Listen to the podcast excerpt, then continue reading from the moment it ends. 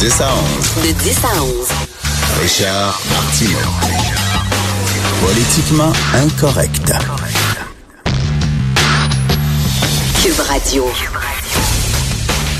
Bon mardi, merci d'écouter Cube Radio est politiquement incorrect. Il y a eu des élections en Corée du Nord et 99,99% des gens sont allés voter. Le taux de participation est de 99,99%.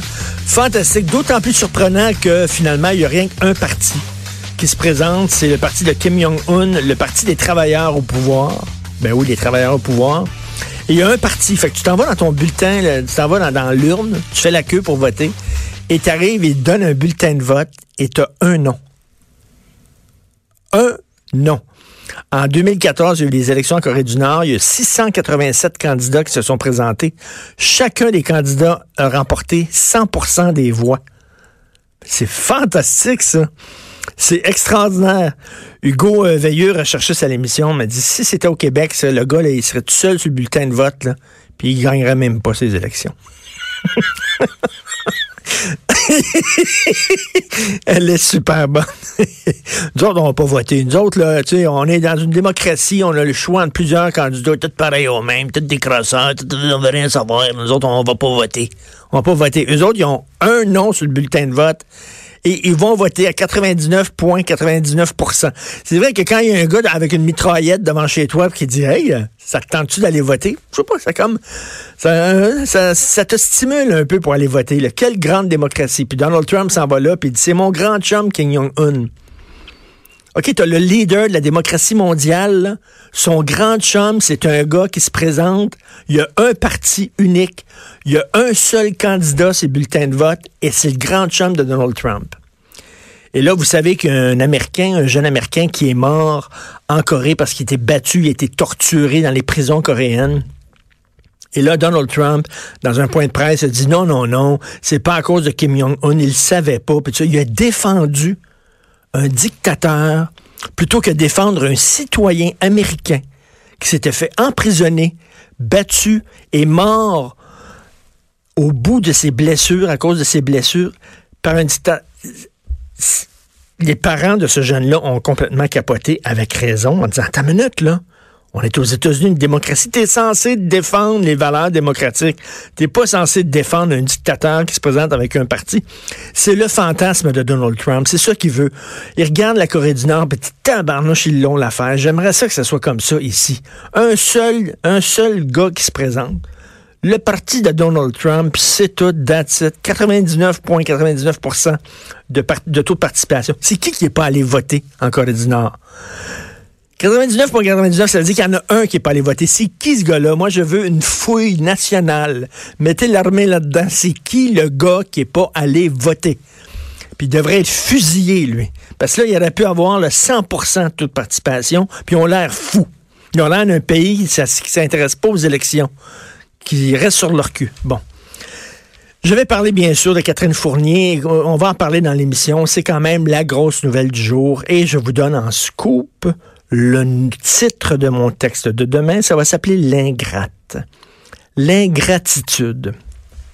Cette fille-là, qui est fort sympathique, qui a beaucoup d'aplomb, qui, est vraiment, qui, est bien, c'est une fille correcte, mais bon, si elle s'était pas présentée sous la bannière du PQ dans Marie-Victorin, elle n'aurait pas gagné. C'est grâce au PQ. C'est le PQ qui l'a mis sur la map, OK? Et le PQ l'a vanté énormément. Ils ont dit que c'était l'avenir du mouvement souverainiste, que c'était le futur. ils ont, ils ont vraiment beurré ça, ces deux bandes. Ils croyaient en elle, tout ça. Et là, tu es dans un parti qui t'a donné une chance. Puis là, dès que le parti a de la difficulté, il traverse une période qui est difficile, une période qui est trouble, tu laisses tomber. Tu mets ton parachute, tu sens que l'avion, là, tu sais, l'avion commence, euh, pique même pas encore du nez, là, mais l'avion a vraiment des soubresauts, là l'avion de la difficulté. Euh, des, Puis là, tu mets ton parachute, tu ouvres la porte, tu dis Salut, Charles, les boys, tu sautes. Quelle sorte, quelle, ingratitude. Et ça, c'est très millénial. Euh, Martine Desjardins, dans sa chronique aujourd'hui dans le Journal de Montréal, dit, euh, elle, écrit Catherine la milléniale, parce qu'elle dit que les milléniaux, les gens qui ont entre 20 et 30 ans, les causes, ça les intéresse, mais ils ont de la difficulté à, ils ont la difficulté à, connecter avec un parti, avec un organisme. Ils sont plus intéressés par la cause plutôt que par un parti. Mais moi, je dirais que c'est encore plus millénial que ça. C'est-à-dire, tous les employeurs qui ont des employés entre 20 et 30 ans le disent. Cette génération-là, et là, je suis pas en train de faire mon vieux schnock en disant les jeunes, les mots de jeunes, puis tout ça, mais chaque génération a son profil type. Euh, ses, faiblesses, ses forces, comme ça. Chaque génération a un profil type. Les milléniaux, c'est qu'ils n'ont pas énormément de sentiment d'appartenance. Ils disent tous, aujourd'hui, ils travaillent pour une entreprise, demain, ils vont travailler pour une autre entreprise. pas tous. Il y a des exceptions comme dans chacune, dans chaque, chaque génération, mais en général, ils n'ont pas énormément de sentiments d'appartenance. Ils travaillent là, la semaine prochaine, ils vont travailler ailleurs. Euh, L'important, c'est leur bien-être à eux. Euh, Peut-être qu'ils ont vu leurs parents aussi se tuer pour une entreprise. Pourquoi? Pour rien, parce qu'ils se sont fait sacrer dehors à 55 ans. Fait qu'ils disent, moi, moi je ne mettrai pas toutes les œufs dans le même panier comme mes parents. Ils ont raison peut-être d'agir comme ça. Mais bref, ils sont, c'est pas le genre, qu'est-ce que je peux faire pour ton entreprise, mais qu'est-ce que ton entreprise peut faire pour moi? Puis ça, c'est très un profil millénial. Puis là-dessus, Catherine Fournier, c'est vraiment de sa génération. En disant, regarde, l'entreprise PQ, je travaille là, moi je peux travailler ailleurs, moi je sacrer mon camp. Ce qui est important, c'est ma propre carrière personnelle, puis moi faire mon petit chemin, puis tout ça. Puis le PQ, je m'en fous. Mais en politique, c'est pas comme ça. En politique, c'est pas le même. Il y avait des hommes et des femmes qui ont, cru en Catherine Fournier, qui ont cru en elle. Euh, des gens, ça a l'air Marie-Victorin, des vieux militants du PQ qui sont décrissés, ils sont à terre. Ils ont dit, on l'a gonflé, cette fille-là, et on lui a fait confiance, tout ça. On l'a mis sur la map. Je pense qu'à force de se faire dire qu'elle était bonne, qu'elle était belle, qu'elle était fine, puis tout ça, qu'elle était l'avenir du PQ, a commencé par le croire. Elle a commencé par le croire, parce que finalement, je suis plus gros que le PQ. Je suis rendu plus gros que le PQ, plus importante. Fait que, salut, bonjour. Bon, je trouve ça, elle aurait pu rester là, là puis, puis participer à la reconstruction du pays. cette fille-là nous demande de construire un pays. Elle est souverainiste. Elle nous demande de construire un pays. Mais construire un pays, c'est un travail à long terme, de longue haleine. C'est un travail qui est dans l'ombre. Euh, c'est un travail qui demande des sacrifices, de l'abnégation. C'est pas comme, ah, ça fait plus mon affaire, chaque mon camp. Elle n'est même pas capable de participer à la reconstruction d'un parti. Alors, voulez-vous comment me dire comment elle va pouvoir participer à la construction d'un pays? Je il faut qu'elle soit là.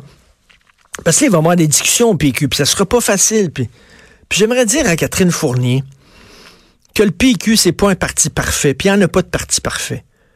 Mais c'est quand même le parti de René Lévesque, c'est quand même le parti de Jacques Parizeau, c'est quand même le parti de Bernard Landry, de la Caisse de dépôt de la loi 101.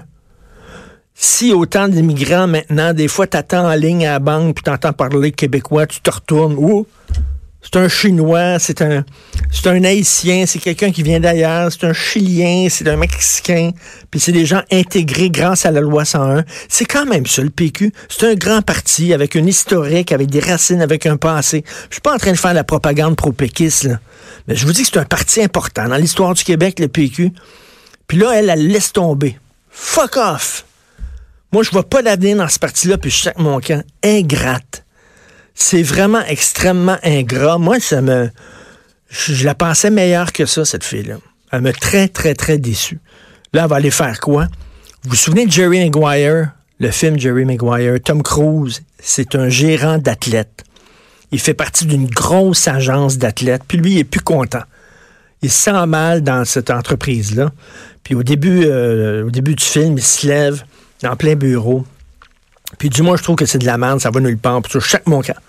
Ah, qui même me suit, viens, venez, on va aller partir une agent. Puis il lui, il est convaincu que tout le monde va s'en quelqu'un puis partir avec lui. Oui! Puis qu'ils vont pas. Il y a rien que René Zellweger qui part avec lui. C'est son assistante, c'est sa secrétaire, pardon, faut pas dire secrétaire, il faut dire adjointe administrative. Il n'y a rien qu'elle qui, le suit. Il part, là, puis il, se retourne, puis ouh, il y a René Zellweger, puis c'est tout. C'est un peu ça, là, elle, elle part. Se prend pas pour un 7-up flat quand même, parce que là, il y a des problèmes avec le, le mouvement souverainiste. C'est difficile pour eux autres. Puis elle a dit, non, non, moi, je veux partir, moi, partir un mouvement, puis moi, moi, ah ouais, moi, te relancer ça, moi, la, la fièvre souverainiste, puis ça. Attends une minute, t'es pas Lucien Bouchard, là. Calmons-nous un peu. C'est qui ces gens-là qui se prennent comme ça, Jean? Comme Jean-Martin Hossan aussi, qui se prend pour Gandalf, comme je disais hier. Calmons-nous un peu. Euh, le Festival de la Vulve revient pour une deuxième édition. Alors, à Montréal, 8 et 9 juin, en plein pendant la, la F1, je pense, et pendant le Grand Prix. Ils font comme un genre de off-festival en, en disant que le Grand Prix, c'est très sexiste, effectivement, les escortes, les pitounes, les gros chars, les gars avec des gros cigares. Bam, bam, bam, bam, bam. Fait que les autres, ils ont fait comme un, un autre festival off qui va célébrer la diversité et la beauté de la vulve. Alors, il va avoir un vulvoton, un vulvoboot, où, euh, madame, vous pourrez aller vous faire photographier la vulve. Il va y avoir des conférences, euh, des, euh, des toiles autour de la vulve. Il, va y avoir des kiosques qui vont vendre des objets vulviens. Je ne l'invente pas, c'était ça. Des objets vulviens, c'est quoi? Des boules chinoises? Qu'est-ce que c'est que des objets vulviens? Alors, je vous l'avais dit une fois, moi, si c'est bon pour Minou, c'est bon pour Pitou. Je pars de mon côté, le festival de la graine. Je vais faire ça à Cap-Rouge, comme je l'ai dit, ou à l'île aux Noix. Ou à l'île. Ou quelqu'un me dit aussi qu'il y a une ville hein, au Québec qui s'appelle Granville. Je sais pas si c'est G-R-E-N-V-I-L-L-E, Granville. Ça a l'air que ça existe. Alors, le maire de Granville, je veux avoir le premier festival du Zizi euh, chez vous. Ça serait très content. Comme porte-parole, je sais pas, j'essaie d'avoir euh, euh, Éric Salvaille. Je sais pas si ça il tenterait d'être porte-parole, Éric Salvaire, différents conférenciers. Là. Je vais essayer de contacter Anthony Weiner, qui avait montré son zizi sur Internet pour venir. Alors, vous pourrez avoir un penis boot où vous pourrez faire photographier votre membre, vous pourrez le faire sculpter aussi, le faire mouler, avoir un beau, euh, un beau moule et donner ça à, à vos amis, vos consoeurs de travail, vos confrères de travail, ce serait le fun. Et euh, ben, ce serait bien, voilà. Non, vous n'aimez pas ça, Festival de la Graine? J'aime ça. Ça te tente-tu, euh, Hugo? Tu participerais-tu au Festival de la Graine? Tu travailles ça avec moi? Non? OK. Euh, et j'ai même la chanson, bien sûr, la chanson de Père Perret. Tout, tout, tout, vous serez tout sur le zizi, le vrai, le faux, le laid, le beau, le dur, le mot qui a un grand coup, le gros touffu, le petit joufflu, le petit frisé, le petit froissé, tout, tout, tout, tout, vous serez tout sur le zizi. Dan, dan, dan, dan, dan. Ça serait le thème général. Voilà. Alors, on s'en va tout de suite à la pause. On a Denise Bombardier aujourd'hui. J'aimerais savoir ce qu'elle en pense du Festival de la Vulve. Est-ce que je devrais poser cette question-là à Denise ou avoir accroché? Je sais pas. Vous écoutez Politiquement Incorrect.